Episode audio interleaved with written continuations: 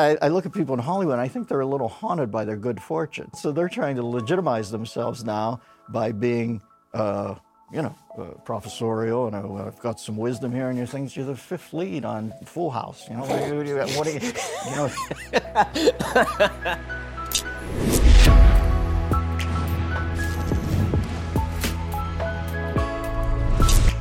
Hey, hey, and welcome. This is the Ben Shapiro Show Sunday special with our guest, Dennis Miller. Dennis, by the way, is the host of the Dennis Miller Option, which is available for free. You can listen or subscribe at Apple Podcasts, Google Podcasts, wherever you get your podcasts on the Westwood One Podcast Network. We'll start talking with Dennis in just one second. But first, can you believe it's already April? Time has a habit of getting away. But if you've got a mortgage or kids or anyone depending on your income, you're going to have to spend some of that precious time getting life insurance. If you need life insurance, but you don't want to spend a lot of time comparing it, you should give Policy Genius a try. Policy Genius is the easy way to buy life insurance online. In just two minutes, you can compare quotes from the top insurers and find the best price. Once you apply, the Policy Genius team will handle all the paperwork and the red tape. No commissions, no hidden fees, just more time saved for you. And Policy Genius doesn't just make life insurance easy, they also do home insurance, auto insurance, disability insurance. They're your one stop shop for financial protection. So be an adult. Go get yourself some life insurance right now. If you need life insurance but you're short on time, head to policygenius.com and compare quotes. Policy Genius is easy, it saves you money. Not to belabor the point, but it is indeed fast. Go check them out. Policy Genius. Spend less time comparing life insurance, more time doing literally anything else.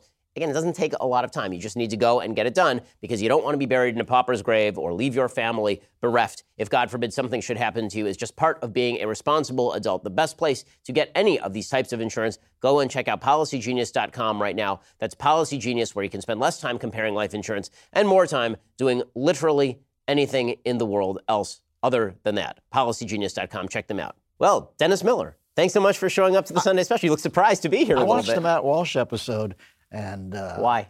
Well, I just I, I, didn't know enough about him. I hear his name come up, but I also wanted to see the lay of the land, and it was beautiful because he was so uh, heartfelt about his religious beliefs. And when he would lean in to make a point to you, one of these heat lamps over his head would perfectly frame his head like a halo. And I said, "This is Walsh speaking in encyclical because that lamp right there would just frame his head perfectly." So, for people who have fallen out of touch with you. What have you been doing lately? I want to go back all the way in, yeah. in a second to the beginnings of your career, from birth to now, yes. so get the whole life story. But what are you up to these days? Um, I go out on the road and do my stand up. I just did a special um, called uh, Fake News, Real Jokes. That was my ninth special. I go out with Mark Steyn periodically. We go out and have, uh, it's a little less comedy, but it doesn't turn into a think piece either. It's kind of funny, but uh, we take questions from the audience and that. But as far as a television show, I, I, I live up north, and uh, I don't. I'm not exactly in demand now, anyway. So it sort of dovetails. At 65 years old, I'm I'm not one of these people who always wanted to hustle it into the barn. I worked hard my whole life. I'd like to travel a little. I'm trying to read everything that P.G. Wodehouse wrote, and uh, that that's a task in itself. and I like to go uh, hiking and that. So when people say to me now, "What are you doing now?" It's uh, enjoying the fruits of busting my tail in the mining town that is Hollywood for the last 35 years. So, quick question about that special. So, the special is great. I watched yeah, it last night, actually. You. And, it, you know, it didn't get distribution at some place like Netflix. You, you, said you're not in demand. Why do you think that is, that, that you're not in demand? Well, you know what? You can do the thing about your political beliefs, but I don't. I think that sounds whiny. You, you make a choice to talk out loud and let the chips fall where they may. If I had to say I'm 60, I'm 65, I don't want to bang that drum again. But did you? I mean, who gets really infrequently? Uh, you know, do you get super hot when you're 65 years old? I've had a beautiful run. I think things are in a suitable denouement. It's not like uh, it's not like I can't do anything, but I, I my uh, choices are limited to some degree. But it seems to me that it's completely where it should be. Uh, like I said, what, what, do I have in common with a 65 or with a 25 year old kid? You know, if I sit down with many 25 year old uh, kids who are friends of my sons, and they're also nice. But when I watch somebody like uh, AOC, I'll abbreviate the, uh, I guess that's the new uh, lexicon, but when I watch her, I think, well, this is so obviously informed, but they're enamored of her um, vivacity, the fact she'll use social media. It's not a fact based exchange they have with her. They just like the fact that she's flipping the table on the old school. So I get all that. And I think, well, how, why would I appeal to them? I don't want to be the buzzkill that comes in and you know, does that, uh, you know, Falcon and the Snowman discussions where, you know, between the dad and the kid at lunch where you're fighting with them constantly. Don't you see it? They shouldn't see it that way. So I'm about where I should be at 65 is well, the way I look at it. I don't want to turn this into sort of a nostalgia play or you grousing about the young, but I, I look at AOC in the same way that I look at some of the comedians the, that I see working today, and that is enthusiasm over skill. Do you, do you get that impression also that, that there's a, a real draw toward the enthusiastic and the authentic as opposed to the craft, like actually working through things? Well, the, the, craft, I think, is listen. There's some guys who are beautiful technicians, and they, they, they literally would do syllable counts and peel it back. But something, the, the main directive, obviously, what comedy's always been getting laughs. Now, you can go out and do it in a myriad of ways. There are physical comedians, there are, uh, you know, intellectual comedians. You, you see some guys and you think, wow, that's so smart. But for the most part, it's all about the prime directive of getting laughs. I've noticed the change is more tectonic uh, in that it's turned everybody's comedy act almost into an impersonator act, like impressionists used to do. They go, "What if uh, Jack Nicholson was working at the Burger King?"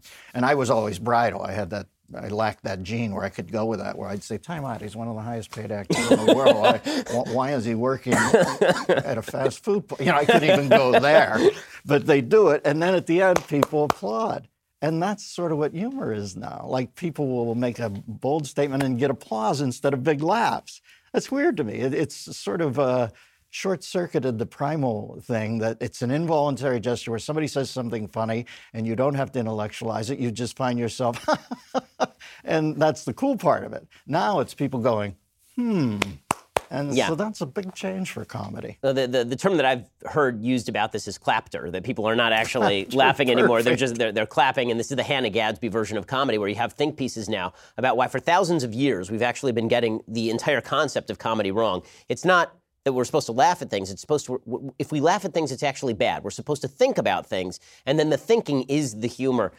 It yeah. seems to me that we are reshifting the entire nature of humanity around what a bunch of very politically driven people want it to be. Because, I mean, I'm old enough to remember when Jay Leno was on television and trying to be funny, and now you've got people on TV in late night who I don't even know if they're trying to be funny anymore. I mean, legitimately. I think that Fallon may be the only late night host who's even making an occasional attempt to be funny. I don't know what your, your opinion is of the of the well, I think late Jimmy's a great entertainer, and uh, I, I, like that about him. I uh, I think that you have to understand if you want to at some point you would lose those jobs if you uh, look. Look how good Jimmy is at it. Jimmy uh, Fallon. I, uh, I've been on Jimmy Kimmel. He was nice to me, so I don't, I don't have an axe to grind there. I disagree with him on many things, but he's also adroit at it in his, in his own way. But Jimmy's the entertainer to me. Look how much trouble he got in for a simple hair fluff with Donald Trump. It's almost over for him at that point. Really, he's had the rally. And there is an individual's choice at some point to keep a great job. Now, listen, you, you, can say you should make your statement, you should speak your mind. If you're a 45 year old Jimmy Fallon, who seems like a delightful guy, the times I've met him over the years, good kid, makes me laugh off stage, deadly funny. Uh, he's got the catbird seat. He hosts what Johnny Carson used to do. They didn't even make him leave from New York. He, he loves New York. He's probably knocking off 30 to 30 million dollars a year all in. And they say to you, well, listen, no more pro-Trump stuff, or uh, we're gonna.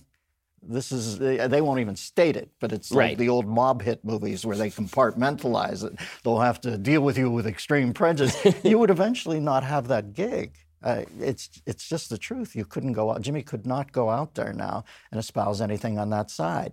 I think at that point it's uh, what, what Deion Sanders whenever he does NFL football, somebody won't like stretch out for a pass. They'll like short arm it so mm-hmm. they don't get lit up. And Deion Sanders, know, business decision. and that's the purest thing of uh, at some point you have to understand the hierarchy would whack you if you went out every night and uh, did a Uh, pro Trump show? Um, or? But I mean, and this is where I feel like, contrary to your own perception of yourself, I think that there probably is a growing market for somebody like you actually saying things that are both funny and somewhat conservative. Simply because if you look at Jimmy Kimmel, Jimmy, eh, like I, I remember when he used to do the sports thing on Kevin and Bean on 106.7 mm. Mm-hmm. out here and was you know, a funny guy. And when he was doing his show with Adam Carolla on Comedy Central, and the humor came first, and now he's the Pope of late night, right? He gets up there and he's going to rail about Obamacare and and cry on TV about Obamacare. And I just think to myself, well, isn't like where's the other side of this equation? Where the every funny comedian seems to be being read out, and if you're moderate, that's not enough. You have to at least make overtures toward being politically woke if you're going to survive in this. Even guys I like, like I think John Mulaney is really funny. Mm-hmm. I think Mulaney Eh, he will have to at some point in his show just dump on a certain portion of the country so that he can get his woke cred in order so that he can go about doing his normal business. Well, I mean, isn't that leaving half the he country out of the equation? check that box for a cloaking mechanism. If he doesn't, everything else in his act will be shot through the prism of uh, is he not woke enough? So, yeah, is it easier to strew it throughout so you look woke for an hour and you're doing some tepid jokes? Or is it better just in the middle, like a sorbet? You cleanse your palate with just come out with a thing and hold up a picture of Trump with horns and a trident. and, you know, you can work both ends of that, but in the middle, you've laid. It, it's, it's, uh, it's odd to me how um, um, the, the, you, it's demanded that you establish that. I, I won't do that. I, there are times I think Trump's a buffoon. There are other times I think Trump's great at what he does. He's an infinitely better president in my eyes than he was a host of The Apprentice. There were times I'd watch him on The Apprentice and say, this is so stilted and weird and awkward and ego driven. But there are days I watch him on uh, as the president and I think, you know, when I see those union guys being led into the Oval Office and him just saying, uh, "Go ahead, take some pictures," and the guy starts crying, thinking about his dad, who's the, you know, the Boilermaker who never got anywhere near that. I, I always think, wow, uh, in an odd way, the most patrician of these guys, I shouldn't say patrician, but the, the billionaire guy comes in and he has a stranglehold on what the hoi polloi mean. I'm fascinated by that. I think it was all those years of him in a hard hat walking through construction sites uh, with the power tie on, but he also has to cohabitate with all these cats who are throwing the building up, or he has nothing. Something gave him these uh, proletariat chops, which I admire about him. You know, whenever they say, I, just this morning, Ben, well, I should let you ask questions, but I'm no, off no, on yeah. some rant here, but. Uh, I, I saw again this morning that uh, a couple of uh, Democratic candidates, uh, Castro, I forget his name, is it Julian or uh, yeah, Julian Castro, Julian yeah. Castro, and somebody else said Trump reminds him of the Third Reich. Yeah, Beto. and, uh, yeah, Beto. And I always look at this stuff and I think, oh, for God's sakes, do you not see that you're not being clever about how you're playing this guy? If you do hate him, if you do hate what he wants, if you want him out. To throw down the Hitler thing, and then here's even the backup plan on that. They, if you say, well, listen, when you say he's Hitler like, obviously my flashcard in my head is the systematic liquidation of six million of his fellow human beings. I haven't seen anything like that from Trump. And they'll say, oh, of course I didn't mean that. And you'll say, well, what other Hitler peccadillo were you seizing on? You know, the shitty mustache, the, uh, the bad house painter reviews on Angie's list. Of course, when you say Hitler. So again, this morning, even today, you've got Beto O'Rourke's positing himself as a young hipster. A young hipster does not come in and say the man in the Oval Office right now. To me, it's such an over awkward, clumsy overplay. Is is like is like uh, Adolf Hitler. It's so stupid to me. So uh, I think when you say eventually people will come around, I, I think that they might have to because they're. I always think they have to come out of this fevered state where they go, wait, if I want to beat this guy, I got to stop giving him uh, freebies by calling him Adolf Hitler, and then he proves himself not Hitler, and other people are going, well, I'll vote for him. I mean, th- this has been kind of my view of what this political moment originally was in the first place, which is they, they called Mitt Romney Hitler. I mean, Joe yeah. Biden went out there and suggested that Mitt Romney, the most anodyne human being who has yet to walk the earth, was going to put black people back in chains. And then I think the Republican Party and, and a lot of people in the middle of the country, they just said, you know what? Giant middle finger. Giant middle finger with orange hair. Let's do this thing, man. And they just voted for, for Trump in the primaries as that. And that's the moment we live in. What, when ha- Mitt wouldn't step up, you, how unrequited people felt. Even if they liked him, they thought, "Oh, listen, I you know have this guy over for a toddy, but for God's sakes, you're going to need a dock fighter in there." You remember? I look back at Mitt Romney and I think I remember him saying um, that, that, our biggest uh, geopolitical uh, threat was Russia. it's so funny to me that Obama did the hipster thing. Uh, attention, 1998 uh, call or 88 wants it's, you know, and I thought they're just ridiculing this man. And then the moment uh, five minutes after Trump won that election, and they're up in that, they can't believe it, up in Hillary land, they immediately trigger the doomsday machine, which is rushes back blame him for Russia. And I thought, it is so crazy how they shift those things. I keep waiting for a younger candidate on the Democratic side to be hip enough to come out and deny all the overplays and establish himself somewhere in the middle. It's it's such an easy Sister Souljah moment to come out on a couple of these things. For Beto O'Rourke to just step up and say, obviously he's not Adolf Hitler. Here's what he is, and, and, you know lay out a few things that they have problems with. I can't believe that. That shows me how threatened they are on that side. That nobody can see that play. Maybe this uh, I don't even know how to say his name. Buttigieg. Yeah, yeah, yeah. He's been the only one who's made Maybe any. Maybe yeah. he sees it and thinks, geez, I can go from mayor to president because there's a whole big, probably 45% that are predisposed to go directly against Trump in this next election. You got to, I don't even know if there'll be a third party. There probably will be, but you probably have to nibble at 6% max or 5.1% max. Of, eh, eh, eh, or if there's a third candidate, you might not even have to get the 50. Somebody should be smart enough two years out to say, I got to disengage myself from this pack that is overplaying their hand with Trump and look like the, the person that the moderates will vote for. Because I do think 45 are voting for him, 45 are not voting for him.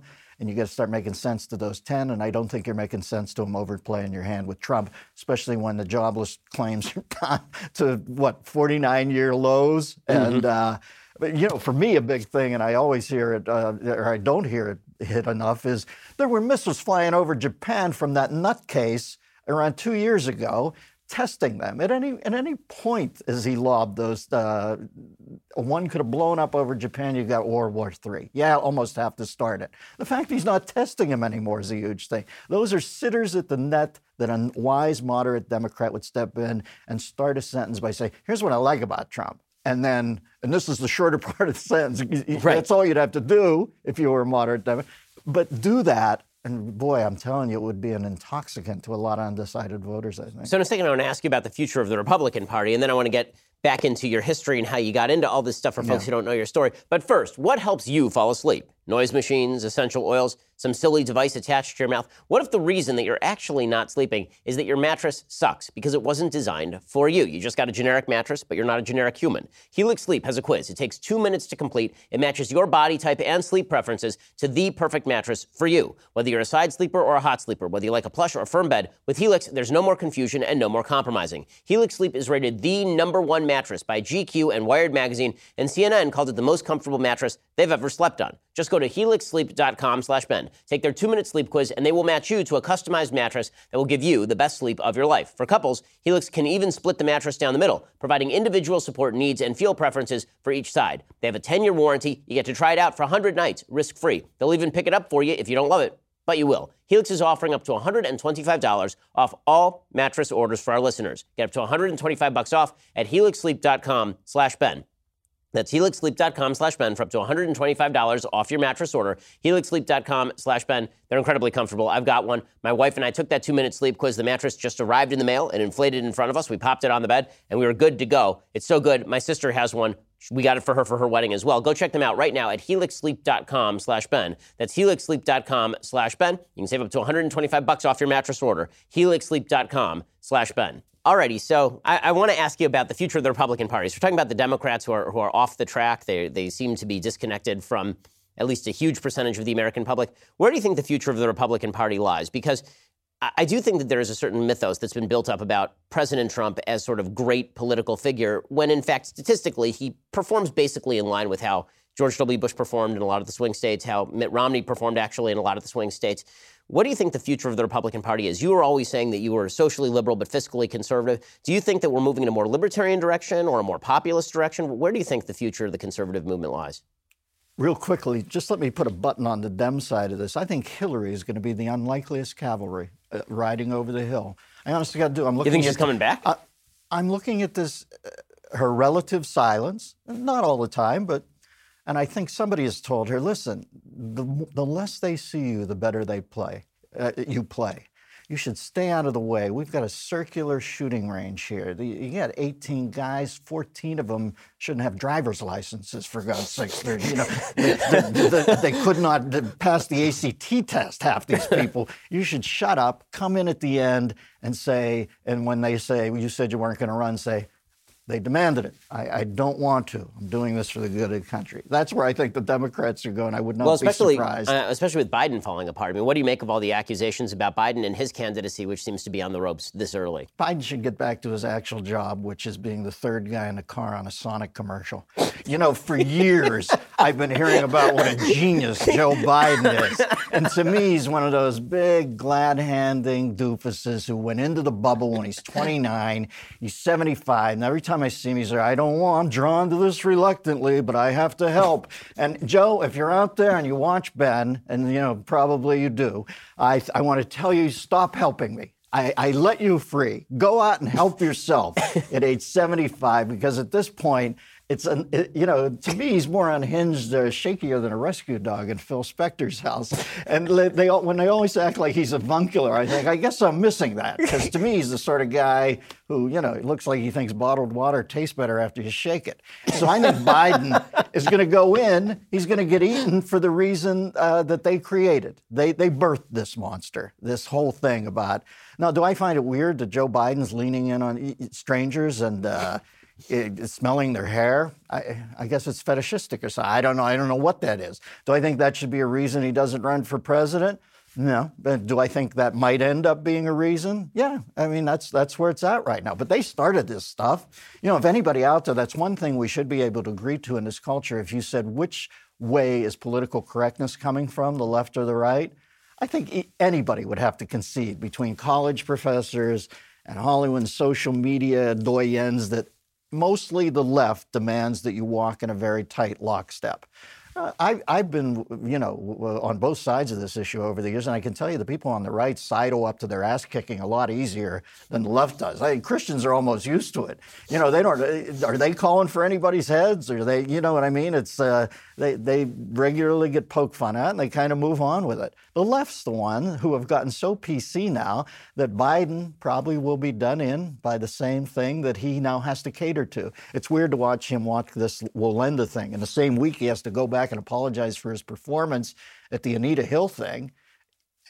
He also has to, uh, you know, say that I didn't really mean it, mean it when I lean in, but now he has to qualify that and say, I see that the space is different now. I'll try to modulate. And I think, wow, it is a hard job over there keeping up on the, the daily PC casting list, which well, they nail. And, that, and that's exactly right, especially because the same week that Joe Biden is doing all of this stuff, the entire Democratic Party descended and paid homage to Al Sharpton, yeah. right? Who's like one of the worst people in human history. Human history. and they're all going to the National Action Network and they're pretending like he's some sort of great political kingmaker. You know, three decades after he pulled a Jussie Smollett with Tawana Brawley.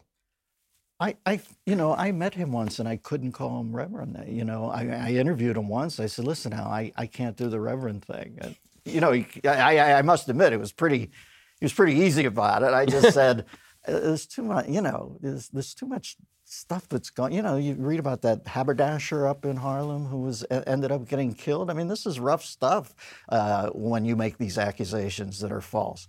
So I don't respect uh, I don't respect Al Sharpton at all. And by the way, that weight loss, I think he just got to a point where he had so violated the sacrosanct uh, promise of not overusing the minibar on speaking engagements that he actually had to cut it out of his rider, and that's when he got thin. I think that man was entirely filled with Grey Goose and Toblerone. It just turned into a Macy's balloon. Everybody sees him now. Al, what are you doing? Did you cut out carbs? No, I up on the minibar so much they had to take it out of my rider. but now all of a sudden, to watch them kiss his ring is just unbelievable to me. And that's what I mean about that 10% in the middle. I, 40, 45, 45 are going to go against him or for him. That 10 in the middle, I think, sees stuff like that and says, oh, really? Is he the gatekeeper now on all this? He's not even a good guy. Now, you had asked me before about where do I think the Republicans are going. I, I, don't know. I haven't paid attention to the Republicans. It's not Republican, it's Trump. And in an odd way, he has turned out to be very conservative. I, I mean, he's led, I would say, on most big issues, you're more conservative than me. I'm I'm pretty conservative, but you know, he's done pretty well as far as checking conservative boxes, hasn't he?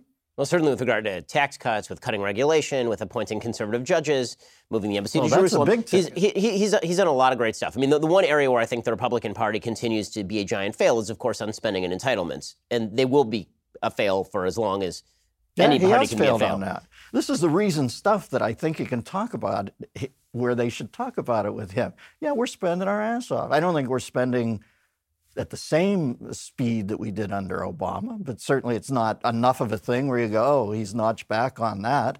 Um, I, I think that I can't judge Republicans because I don't feel Republicans been in there. I feel an unlikely conservative guy. I view Trump as the guy. We got to the place where this whole thing, if they had had another eight years to sort of cement, solidify, smooth over, appease, uh, down problems with uh, you know the the uh, Hillary's uh, the, the, dossier and all that. If if they had had another eight years to do that, I don't think this country was coming back. And when people say, "Well, what do you mean coming back?" That sounds apocalyptic. I just mean it would have turned into some huge sort of Scandinavian country, and it would have, been, you know, people over here are such hustlers, it would have been Scandinavia because everybody would have been beating the system, and you wouldn't have shot for the moon anymore. All that stuff, I think, is what would have changed if Hillary got in. I think it would have became a single-payer health care system. I think all these things kind of are not the country I grew, grew up excited about where you went for it. So that's all I'm saying would happen. Do I think it would turn into a roundup everybody? You know, I, I don't want to be apocalyptic about it. Trump actually turned around and said, "Now, what about self-determinism? What about uh, what about we uh, go for it in, as individuals?" And then that makes the yield curve go up. So I admire him for that. I, I, that's what I like about the country. I, like a can-do attitude, and uh, I was always uh, puzzled. Uh, the, the, most enamored I ever was of uh, Michelle Obama I saw her speaking one night and uh, on TV, and she was talking about how her father, who she adored beyond all others, would come home in between shifts and take an hour at home, and uh, bounce her on the, her lap as a young girl, and then he'd go back out, leave. You know, it's it's almost like caveman stuff. You leave the cave to procure meat for the young ones. And imagine the, you have your dad, he's smiling at you, he's come from a busted ass job, he's going to another. Imagine a young girl sitting there, wow, there's a man for you. And then later in life, I thought, why do you want to turn this stuff over to Chuck Schumer? you know what I mean? Why, why do you want your old man's uh, government to be in charge of what was the most important moment in your life? I never, I have never understood that part of it. When people say to you, why are you conservative? stuff like that. I always loved the American uh, dream. I, I, always loved the going for it, no guarantees. I always work well when my cat's paws heels are backed over the abyss. Uh, you, you, know what I mean? I hustle that, and I think if it's all if it's all soft landing, it's like I defy people to tell me they didn't used to dig the Wallendas more when there was no net. you, you, know what I mean? You put the net in, you're still there, but it's well, they fall or in and out. So I don't know. That that's my big protestation with a uh, a, a entitlements. So where, where did this view come from? When did you actually become or realize that you were politically conservative? Well, listen, I, I grew up in Pittsburgh, and Pittsburgh's a no BS town, so you work hard for your money. So that's in my hard drive. Um, I remember as I got older, it was important, and this was pretty late in life um, comparatively. It wasn't a childhood thing. Uh, Admiral Stockdale was a big thing for me because um, I remember thinking, I remember Stockdale was picked. When, when's Perot? Is that a what year? Perot is 92. Okay, so we're now going on uh, 17 years, and uh, I remember, uh, or 27, 27 yeah. years. Jesus, I can't believe life's molding by like that. Um, but uh, he picks Stockdale, and Stockdale goes on TV, and he's, you know, this is a man who was in the Hanoi Hilton, for God's sakes, tapping out codes of prayers to young men who you know, they'd say, uh, Jimmy in cell eight wants to die, you know, and he would pray with them through the night. Can you imagine a more, I don't know, I always hear that and it makes me uh, cry thinking about the kid who wants to just die, you know, just stop trying to live and die. And this man getting on and praying with him in code through the pipes. It just boggles my mind at the nobility of that. He goes on TV and says, I don't even know what I'm doing here. They naturally excise that clip and make him look like some doddering fool. And I'm thinking, for God's sakes, the vice presidents we've had over the years, Quayle was a vice president. You know, I, I don't make fun of Quayle except I don't think he's a man, he's a historical figure to me. Mm-hmm. So certainly Stockdale could do this job. That was a big moment for me when the left started ridiculing him. I remember thinking, this room's getting too hip for me if guys like that are, uh, you know, going to be disparaged at the expense of other guys who are quite frankly, just hacks who went into a system ages ago and know how. You know, to me, much of politics is the ability, the best people at it are the ability to look at the crowd they're speaking to and point an individual at and actually have that individual think they must have met at some point. You know, it's, it's always that. Like, I always see them go, and I think, oh, there's more to it than that. How's about there's a guy who doesn't know how to do that, but answers the call to save a young man's life in the most horrid situation on earth. So that was a big shift for me. The, you know, some of the stuff was in my hard drive. I just believe I'd like to keep 50 cents on a dollar. I think I live in the best country in the world. I think uh, I'd like to keep one for every one I give away. And then when I croak, I'd like the, the half that I kept to go to my kids. You know, people always say, well, why do you want your kids to have it? Do you want to spoil them? And I want to say, uh, hey, why do I want to spoil your kids? I don't even know your kids. yeah, my kids give me joy. How's, how's about yeah, I'd like to keep a little. That's my vig for making it and having kids. How's about that? So uh, that never made that part of it didn't make sense to me. And after 9/11, let's say anybody who was able to like wrap 9/11 up and move on, get it. Be- Whenever I hear people say it's time to get it behind us, like, what are you kidding me?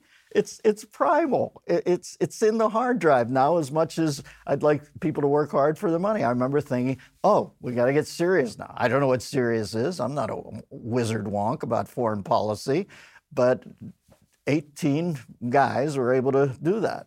And that's a dangerous world. So that changed me a little too. So, how did people in Hollywood react when they realized what your politics were? So, can you take me through sort of what your resume was? Was, what was your career progression here? Because a lot of people know you at like certain times. So, people know you from SNL, or they know you from your show on CNBC, or they know you from your radio show. But what, what was the, the sort of timeline and career progression? Well, listen, when I was on SNL, and I was talking about earlier about a business decision, I had some political leanings, but man, when you get hired to do the news on SNL, you're there to make fun of power. And that was Reagan at the time.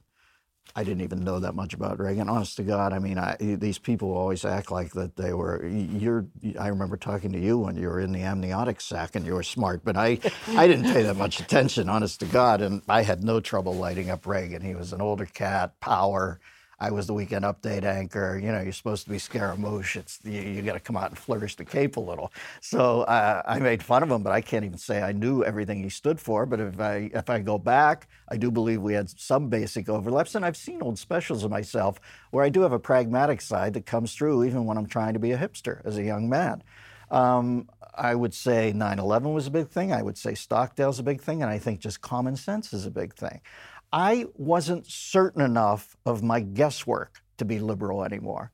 That was such a degree of certitude about the same sort of, you know, or flip a coin that most of us do. As I got older, it just didn't make sense to me anymore, some of that stuff. And as I get older yet, it still doesn't make sense to me. And eh, listen, they always say, oh, Trump's insane. And I guess Obama's held up as the avatar of, uh, you know, wisdom in that. And I always think, who who loads 1.8 billion onto a pallet and sends it to Iran? I mean, I'm, I'm kind of people say that's so naive. I, I, can hear John Kerry say, and I well, you overthink it. I just know they live to kill the Jews. I dig the Jews. I'm not even Jewish, but I dig the Jews just because they live in the craziest cul-de-sac in the world. And anytime you prepackage 1.8, just the fact that they would ask for it in cash, I'd say, why don't I just give you a check and fill the memo section I kill Jews? You know what I mean? It's obviously anytime you're sending unmarked cash to Iran, some of it's going to end up bombing a Sbarro pizza parlor. That stuff doesn't make sense to me anymore. I can't fake like it does. I have to stop down on each issue. And more socially, uh, some of the liberal stuff makes sense to me, but on, on basic common sense things. So that would be my progression. I, I, I think uh, when I was on HBO, I was on there for 10 seasons, I think. 215 shows. And as I look at it, I was always uh, a pragmatist, but maybe in the second half of it, I was just more openly skeptical about some of the BS. You know, I, I can remember having Tim Robbins on one night, and uh, this was probably a turning point. he said, uh, I said, where have you been, Timmy? What are you doing? And he said, well, I've been on the road for uh, with Bill Clinton for two weeks campaigning. I said, so that's twice in your life you had to crawl through a pipe filled with and I remember thinking, I came off after and people were looking at me, and I, I, made a, I might have gotten more open about my beliefs at that point. So, in a second, I want to ask you you've done a bunch of these jobs. Which one of them did you like the best, the kind of mix of comedy and politics? But first, no one really has time to go to the post office. You're busy. Who's got time for all that traffic, parking, lugging all your mail and packages? It's a real hassle. I know. Last time I went to the post office, I got a traffic ticket. That's why you need stamps.com, one of the most popular time saving tools for small businesses. Stamps.com eliminates trips to the post office and saves you money with discounts you can't even get at the post office. Stamps.com brings all the amazing services of the U.S. Postal Service direct to your computer. Whether you're a small office sending invoices or an online seller shipping out products, or even a warehouse sending thousands of packages a day, stamps.com can handle it all with ease. Simply use your computer to print official U.S. postage 24 7 for any letter, any package, any class of mail, anywhere you want to send it. Once your mail is ready, just hand it to your mail carrier or drop it in a mailbox. It is indeed that simple. With stamps.com, you get 5 cents off every first class stamp and up to 40% off priority mail. It's a hell of a deal. Not to mention, it's a fraction of the cost of those expensive postage meters. Stamps.com is a no brainer. It saves you time, it saves you money. It's no wonder over 700,000 businesses already use stamps.com right now. My listeners get a special offer. It includes a four week trial plus free postage and a digital scale without any long term commitment. Just go to stamps.com, click on the mic at the top of the homepage, type in Shapiro. That's stamps.com, enter Shapiro. So obviously, you've had a pretty varied career here. Yeah. Which which one of these did you like the most? What did you enjoy? Well, let me go through them. Uh, I was a stand-up comedian. I dug it, but I was broke. Uh, at the beginning, you're broke. I can remember being out on the road. It's a brutal scene. You go into the comedy condo, and there's Andromeda strain on the shower curtain. You know, like no, nothing's been clean. You just, you, but you're out there. At least then I was able to tell myself, yeah, brother, nobody throws you a bone until you, they have to throw you the bone. So shut up lay low, keep your nose to the grindstone, and get through this as quickly as possible. But you'd see club owners taking kids audition tapes and taping the Winter Olympics over them. You know, it was just like gladiator camp, you know, and I thought, well, uh, I'm, I'm going to go down hard. So, you know, I, I, got all Spartacus about it. I look back on it now, I'm such a wuss. But at the time, I thought, well, I'm just going to be tough. So I got tough, and then I got, uh, uh, I uh, was seen for Saturday Night Live. I'd have to say that's uh, you know to answer the question, but we can go through the other ones if you want. But that's that's the biggest change. I mean, you know, you come in from Baltimore. I remember I was in Baltimore getting stomach poisoning at a oh, I won't say the name of the company because I've eaten there since, but at, at a place that I'm, and then all of a sudden two days later, you're healed up and you're in New York. You're on Letterman, and I remember uh, I had auditioned for Saturday Night Live and didn't get it they showed the cast in USA Today, and I thought, I remember I was so tough at that point. I even saw that picture and just said, all right, now your time, brother. You know, it wasn't like I, I just thought, it, it's brutal. Don't waste a second, you know, being a wuss about this. Get your rhino skin together. So I forge on, I do Letterman. They say Lorne Michaels wants to see up on 17. Now I know something's up because he's not going to call me up. Eh, Lorne hates awkwardness. He's having me up to talk about something. I don't know what he's going to proffer, maybe an appearance. I go up and I sit outside his office for an hour, and then they say Lorne's ready, and I go in, and he's sitting at the end. It's such a beautiful scene. It's burned into my skull. It's like a great engram or something. Scientology, they always have the bum on engrams. This is a good one. I can't get this out of my mind. I look down. He's got half glasses on, one of those beautiful green table lamps over his shoulder is the Empire State Building in some tree Keller status, and he looks up and goes, Dennis, how would you like to be the weekend update anchor? And I said, Well, I'd like that a lot. He said, I'll see you at 10. And it was that, and I walked out, and your life's never the same after that. I found out that Lovitz was supposed to do Weekend Anchor, but he was in so many things that they needed the time. This is the vagaries of life. They needed the time between uh, the band who would play and the Weekend Update to dress him out in prosthetics for some of the characters he did. Thus, I get the gig. And so, if I had to say what my uh, biggest change was, it was that, and also the most enjoyable. You're in the bunker it's life in the bunker. You know how that accelerates the emotion of relationships. You're talking about a really brutal place where it's fun too, but if you screw up three weeks in a row, you're dead. I mean, you're gone to the point where you, you know, nobody sniffs you. It's like an injured player in the NFL. Nobody wants to be around it. They know there's a taint on you. So I dug that action when I was a kid. I don't know if I have the nerves for it now, but at the time it, it felt like savoir faire. Then after that, um, I went, I was looking for an exit point because I didn't want to be a guy who overstayed his welcome there. I remember in college, there was always the guy who came back after he had graduated the next year and hung out near the keg trying to tap it and get laid. And I always thought, what a weird scene that is. So I didn't want to overstay my welcome. So around six year point, I looked for a point to jettison the fuel module and get out for money. And I got a nice gig in a uh, syndicated show, but it got whacked after six or eight months. I went home. That was the one time I remember being hangdog. But Michael Fuchs, who headed up HBO, called me the next morning, and I had done a couple specials for him, and we got on. And he said, "Listen, uh, you know, he, lick your wounds, heal up, and we'll do something here." And he gave me three shows on the air at HBO. The second one won an Emmy, and then I got 215. At that point, I began to disengage from actively judging how good my life was going through job or not job. I remember thinking, you know, uh, I had this theory about uh, lump in your armpit theory. It used to keep me through, where I'd think you could get fired from a job and be like as disconsolate as you want and be in the shower the next morning think, God, I, I can't believe they whacked me. And all of a sudden you find a lump in your armpit as you're lathering up.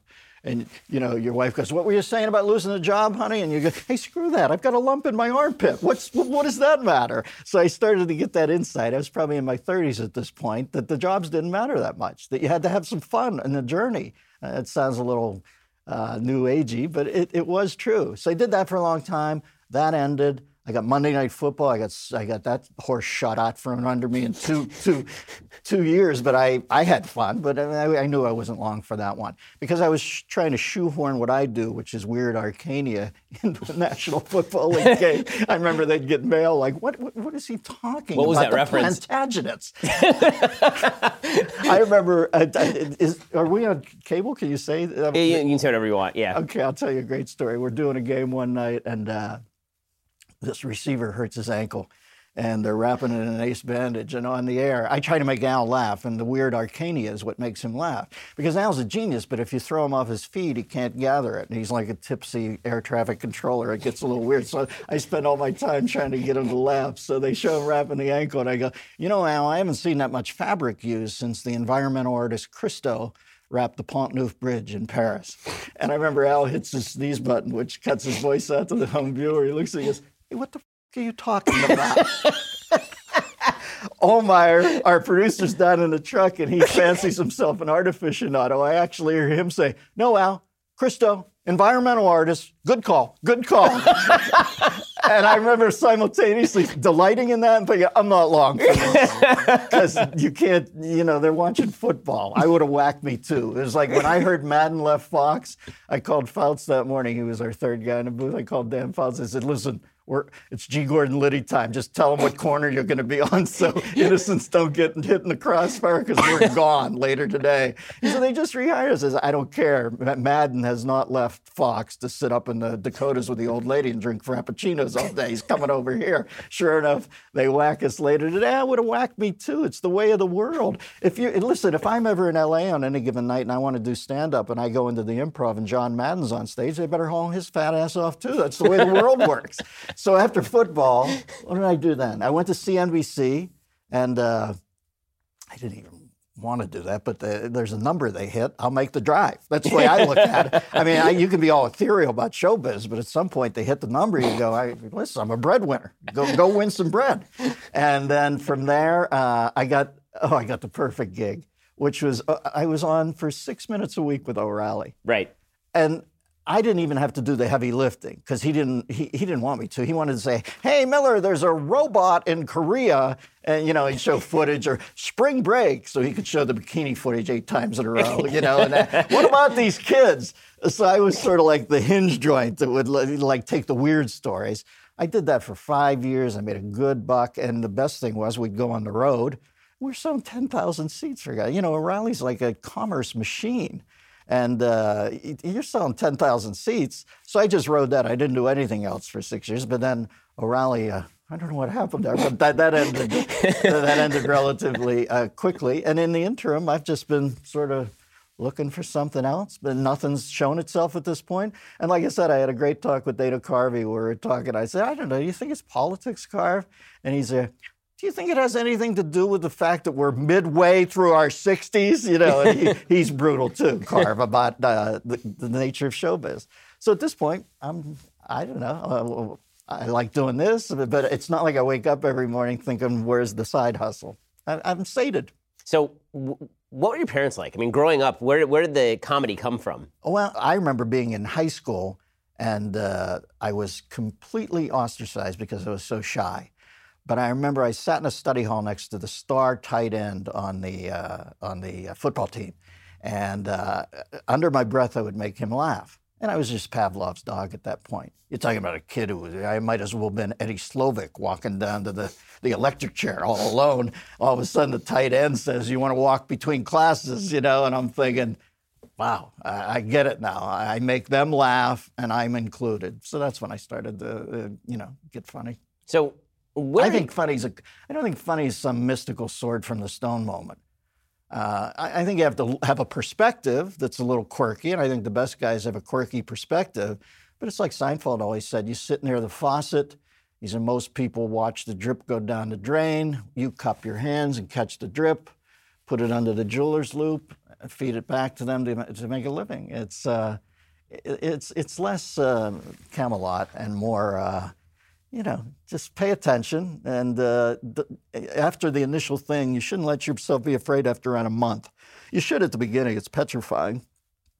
But then I remember at the end of the month thinking, well, the option is to hand this to strangers and watch them score with it. And I don't have that sort of, some guys have that where they can sit behind the scenes. I, I didn't. I thought, force yourself through this vomitous feeling and uh, tell your own jokes, brother. This is going to back up on you. So, w- how much of your of your work do you actually craft? How, what's what's your kind of workflow when you're when you're when I do a special, I craft yeah. the whole thing. And then it's an interesting thing. I don't have the memory I used to. So what I do is put a prompter in the back of the room, and I have a button on stage right near my right foot. And I leave the prompter off because everybody wants to do it. But just knowing that it's there, uh, bullet points. If I get to a point where I'm just uh, for a second, I, it slipped my mind. Or like I said, I, I don't have the memory I did when I was a kid. I used to remember it like that. I just go like that, and the kid turns the prompter on on the bullet point I'm at, and then I hit it and turn it off, and then you're good for another 20 minutes. But on a special, I write everything. Um, the way I develop jokes is I'll go up with the. Uh, I used to always try to when I was stuck on SNL. I had this big poster on my wall where you know Friday come Friday nobody wants to hear your sad tale about how you don't have weekend update together. And like I said, you do. If I didn't do that good for three weeks, well, for three weeks in a row, A. Whitney Brown would be co-hosting. So I'd get motivated at a certain point. I'd think, uh, you better write jokes now. You better shut up with the whining. And I'd look up at the poster and it said, indignation, what am I, arcane reference. It was like a basic iambic pentameter for jokes. Because I would get to the point where I'd say, uh, you know, I, I, went to the doctor. He said I was a little stiff. What am I, uh, Rosie the robot? Ma-? You know, it was like pretty, it, was, it, was, pretty easy. It, it would signal it, or, or, it would trip me off, and, and then I'd think how easy it was you had to at some point have a little uh, you have to be debonair about it. You know you have to demystify it and uh, then you have to feel proud of it. So at the beginning i remember i went on letterman the first time and biff the guy who lets you backstage after if you don't get called over says uh, hey what's your last two lines? So i know when to pull the curtain. And that was a big thing I remember thinking, beautiful. that demystified it for me. So eventually you get through that part, and then Weekend Update, I remember thinking, taking it to the next level, thinking, I, don't taking it to the next level was a value judgment. I, I, did the best I could, but I remember thinking, you better do some panache now, brother, because they want somebody out there who doesn't look like he's looking at his feet and shuffling and acting apologetic. They want a matador. So start getting in closer to the horns. That's when I started putting savoir faire in and all the goofy affectations.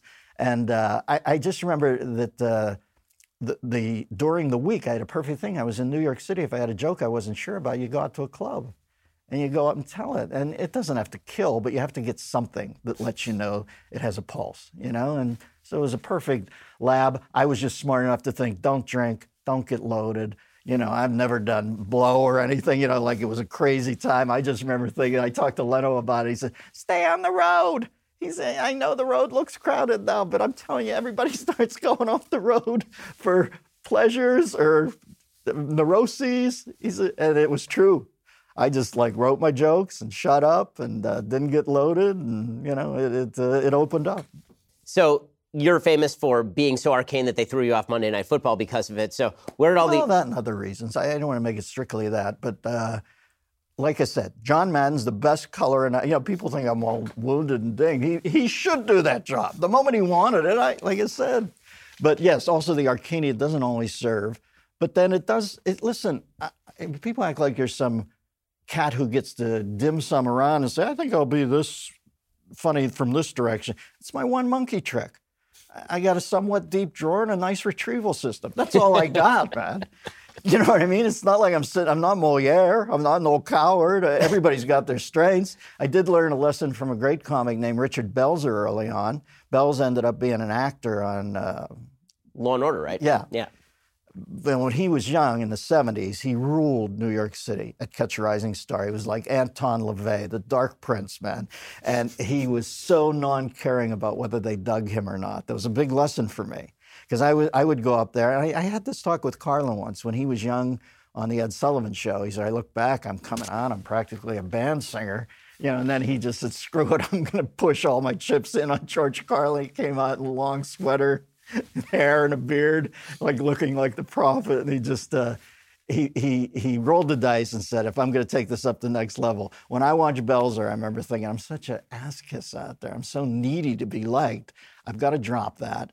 And uh, I found out in a very important lesson, at least in a confined space, uh, a room, people don't want you to be ass kissy. They find it unctuous. They want you and this, this is the objectivist in me. I'm reading Atlas Shrugged as we speak again, and part of it's so part of it's weird to me, but part of it, the self-determinism part, I find really right. exhilarating. I remember thinking they don't want you to be up there being sucky like Dagny's brother Jim in the novel. They want you to be like Hank Rearden, step up and do your thing and do it confidently, and they're freed up to dig you because they don't have to worry about your self-esteem. You know, I remember at the beginning, crowds would look up and nervous laughter is them thinking you seem like a reasonable, nice guy, and they don't want you to fail. They've diverted their uh, shields, like on Star Trek, away from just flat out laughing into protecting you in some way. If you go up and start giving off that sort of garbo thing that you don't care if anybody ever sees you again, it's uh, it's it's an intoxicant to them. That's showbiz somewhere right. It's politics too, right? I mean, President Trump is that. I mean, there's no question that it works. I've never seen anybody like that. I, am telling you, uh, here's the thing I, I think about Trump. Say what you will about him. I think his outer voice is an entirely accurate depiction of his inner voice. Oh yeah, there's no as filter. crazy as that is on some days. I don't think Hillary Clinton's inner voice and outer voice have ever even had a cup of coffee together. and I think that's why he's the president of the United States right now. Yeah, I think there's very little question about that. So, who are your, some some of your favorite comedians? You had to rank comedians historically, like historically, who are your favorites, and then who who are some people working now you like? Well, um, listen, when I was a kid, Jonathan Winters made me how. uh, because he was easy to understand. You could airdrop him anywhere in the world, and the, the, the faces and the, the funny voices and his ability to improv was uh, liberating. So I saw that when I was young. That stuck in my head. Then um, the next thing I saw like that was Robin in his first HBO special, where he uh, he was so untethered, and Robin became a movie star in that. But when he, his young stand-up just to watch somebody that carefree. Uh, I, I, knew I could never do that, but I remember thinking, God, that must feel like a loofah scrub on your brain to go up and be. You're always so guarded in front of strangers. To go up and be that unguarded, must you must feel bulletproof when you walk out. So that was cool. I went to see a comedian named Kelly Monteith. Who was nice enough to have me backstage, and I, I don't even know if Kelly's still with us, but I always kissed the ring because I was a young kid thinking I can't do Robin, but I think I can do what Kelly's doing. And I don't mean proficiency wise, I just mean that sort of delivery at a mic. And imagine what a sweet man he is to have me back, a kid unknown, who is not even a comedian, just say, I'm contemplating it for 10 minutes backstage and giving me some guidance. Very important thing. Next guy I saw was Jay. He demystified it for me. He was a stone killer on stage. I know people see Jay on The Tonight Show. Jay, Jay's smart enough to serve a task, and the task was to win that for 17 years, and he did. That was his prime directive off on there he did a great monologue but i'm telling you jay leno off stage is wicked. I just talked to him last night. He just stone killer. So that was important. The next guy seinfeld. I remember seeing seinfeld in new york and thinking well, I don't think I should watch him anymore because that's too. Uh, that's insightful. You know, I mean, it was about socks and a dryer, but it was such a clever take. I remember he did a joke one night, almost maybe quit show business. It was so deft, where he said, uh, "I watch a parakeet fly into a, uh, a mirror, and I always think, well, sure, they're they're low brain power, but that being said." Wouldn't he want to avoid the oncoming parakeet? you know, I remember I like had to leave the room and say, oh, "Man, I'm writing jokes. Well, I got to go sublingual here because that's way down here."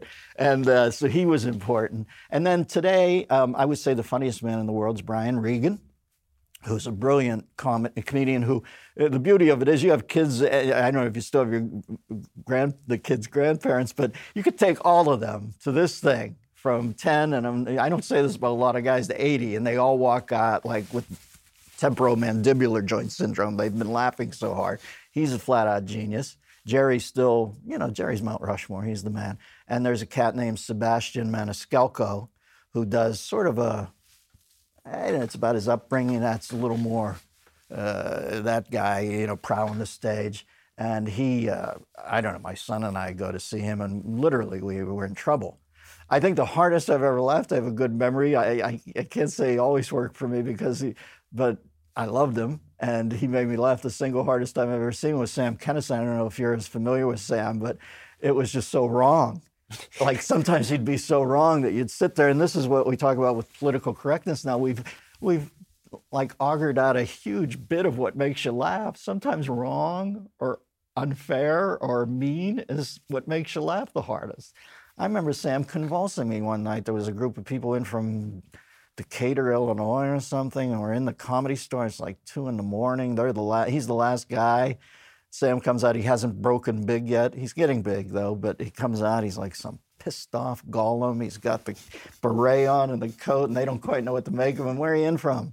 And he starts talking to them, and they think he's nice Sam or something. I'm thinking, oh Christ, they have no idea they're dealing with the Antichrist. and then he said, What are you doing? The guy describes it, and Sam says, Yeah, sounds good. Hey, listen, uh, around three o'clock, uh, after hearing that story, around three o'clock tomorrow afternoon, I'm going to be doing some yard work. And if there's anybody else in the crowd who wants to drive by and put a fucking bullet in me because I'm dead, like him. I'm dead. and the people were like, it was like the beginning of the mask or something, where the eyes are coming out, and that's now looking back at that, that's the hardest I've ever left. I remember thinking, this is. I was with a comedian named Jeff Cesario. Now I look back on that. I don't have any choice in that. I look back on it. Is it like great moments in comedy? No, it's not exactly deft, but it was just so wrong, and the it, the equilibrium was so thrown off Maybe it was nervousness, but it just made me laugh my ass off. And I, I, often think now, all that's dead. Sam would be out of the business today. So would Rickles. I mean, I think Rickles might get through because he, he was a, uh, a, a, softy. He had a good heart. But Sam was just flat. Sam had a good heart, but he was more malevolent. I, I, don't think either of those guys could work now, and that's a weird place to be in. Yeah, I mean, that's what I was going to ask you next is about the modern standards. You know, it, it seems to me that we've actually returned to a sort of puritanism about comedy, yes. where if the, the only jokes that you're allowed to make are basically sex jokes, all the other jokes are out the window because they rely on stereotypes or they rely on observations about reality that could be offensive to somebody. Sex is inherently funny, so you can make a sex joke and get away with it, or mm-hmm. you can mm-hmm. just shock somebody by cursing or saying something incredibly lewd or vulgar. But it seems like that's it's either that or or you know probing social commentary, meaning just leftist social no. commentary you could watch on Maddow. So, is there a future for comedy in this in this world? You know, there always is, but I, I can't foresee it. You know what I mean? Something's going to happen in this country that's going to uncap this pressure what was the guy's name? Ray Donovan. Where do I go to get my reputation back? Or I think there was a guy named Walsh who one time said, "Have you no shame?" You know, it, it, Hollywood's running the tightest Torquemada type thing now. Uh, it's uh, it's not McCarthyism. It's like Jenny McCarthyism. You know, you can be you can be kicked out in a second for saying something wrong, supposedly by the cool kids. That that that that makes me. Uh, I, I never saw it. I never thought I'd see that coming. And now I can't say how I see it going, but I do think there'll be some moment where so, something is uh, overplayed Somebody has harangued. It might almost happen with Monica Lewinsky, but she saved that dress. I mean, when you look back on that, people always say that's such an odd thing. I go, thank God they would have driven that young girl, I think, into a nervous break. I, you know, something's going to happen that's going to make us all step back and go, "Oh, that's uh, that's heavy," you know, and that's weird, and we've got to start. But I can't foresee what that is. But it's going to be, it's not going to be a minor thing. Some something's going to come out of this perpetually uptight attitude that's going to make everybody shake their head and think, "Oh, we've gone too far." Well, I, one of the things I wonder is whether there's been too much of a merger of, of politics and comedy. So you're mentioning Leno before, and the fact that Leno really what he really did try to play it straight yeah. when he was on the Tonight Show, he, avoiding ticking off one side at the expense of the other. He would actually tell jokes about about both sides. And now it seems like it's you're not allowed to make jokes about one side of the aisle. And, you, will hear comedians say things openly like, well, there wasn't anything funny about Barack Obama. And I just think to myself, how is there nothing funny about Barack Obama? There's plenty funny about Barack Obama. Yeah. Uh, it's. It, well, it makes you question what comedy is, doesn't it? Or in, a, in another way, it makes me question I don't know. I, I don't want to sound like I'm a Kierkegaard or something here, but the the subjectification of the empirical is a great puzzlement to me, and it's why I think somewhere down the road you literally could have two plus two equaling what the child believes it equals. When you start putting uh, intent, feelings, emotion ahead of well, what's it equal? what's what? What are two twos or four? Um, that that's what's happened now. Is I often wonder well, how, how am I looking at Nancy Pelosi and seeing sort of a disingenuous person who's been in that system for so long? Her one genius is knowing how to play that that, that micro world that she's in of sharp elbows and uh, but when I watch her, I don't think she's a great intellect. And then I have other people. You hear people talking about her. She's our last hope. She's a great intellect. And I look at that and I think, well, is it just egotistical for me to do you ever have this moment where you think, what is separating these two? And it's my opinion. And I start to wonder, well, is there a, an actual thing out there, or is there, is there not? Is it just how you see it?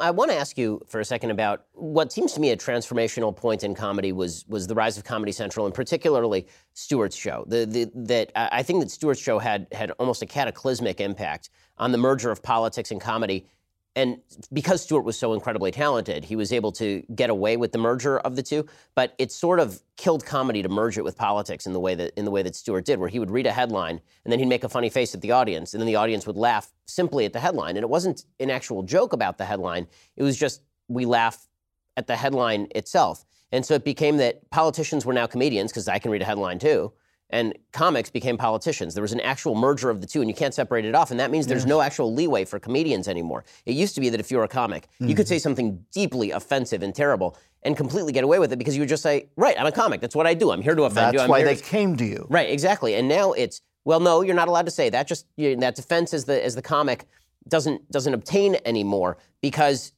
uh, the, the thing that, that bothered me about Stewart's routine was that it was clown nose on, clown nose off. Sometimes it was that he was the clown, and sometimes he was not the clown. So when he was appearing with Tucker Carlson on Crossfire and ripping into the horrible things the Crossfire was doing to the world, he was not being a comedian. And then he'd go back on Comedy Central, he'd put the clown nose back on. And I think people stopped being able to tell the difference between the people who were the comedians and the people who were the politicians. And you're, you're seeing that with, with Kimmel right now, who's being seen as a moral voice as opposed to a guy who is supposed to make you laugh on late night. I think the job description's changed. I think he's hitting the job description now.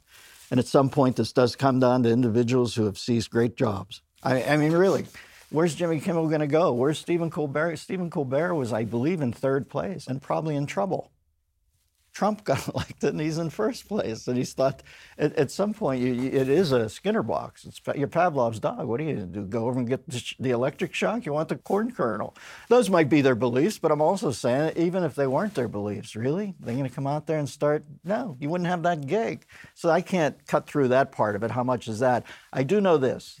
The people who I, I think have gone in the bubble for so long, mostly in Hollywood, um, I think there's always a haunting thing. You hear great people talking about people who have built great fortunes talking about. I was always a little haunted. I didn't get a, a college degree, or and, and, I always think, why? What, what, does that matter? It would seem like a jerk off thing to me.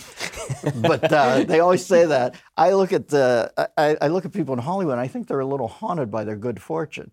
Not all of them. Some of them are great artists, uh, but some of them have a mug that works. Uh, some of them are at the right place at the right time.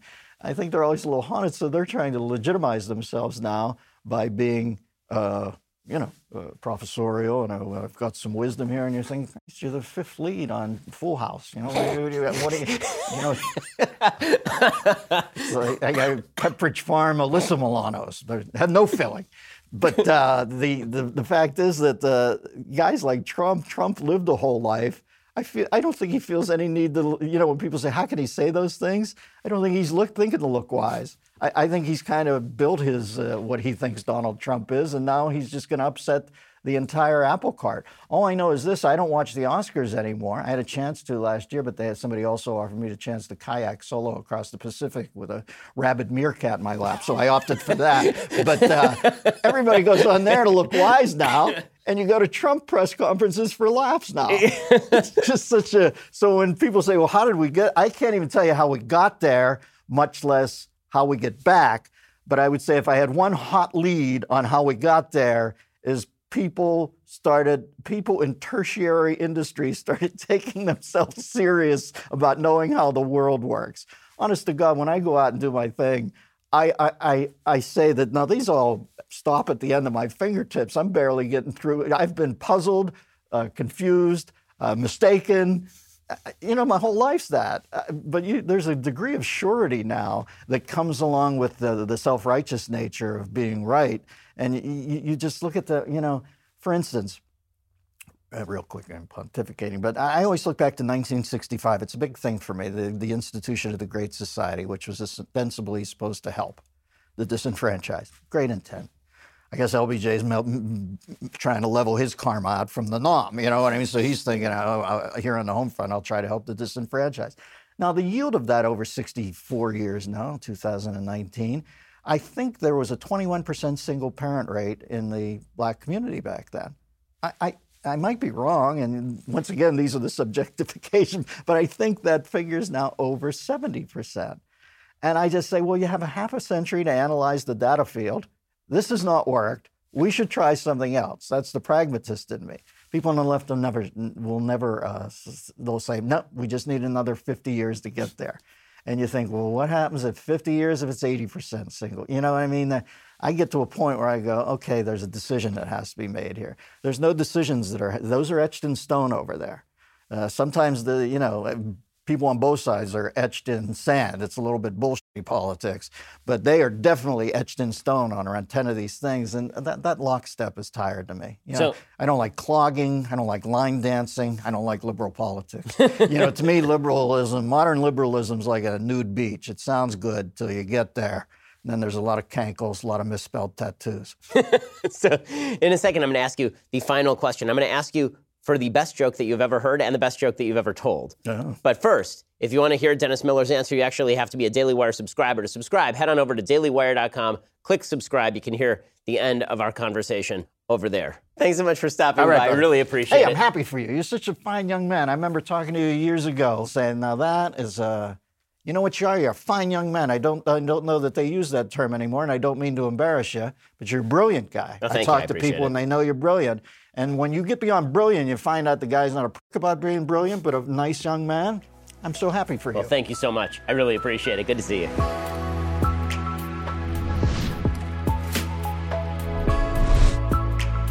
The Ben Shapiro Show Sunday Special is produced by Jonathan Hay, executive producer Jeremy Boring, associate producer Mathis Glover, edited by Donovan Fowler. Audio is mixed by Dylan Case. Hair and makeup is by Jesua Olvera. Title graphics by Cynthia Angulo. The Ben Shapiro Show Sunday Special is a Daily Wire production. Copyright Daily Wire 2019.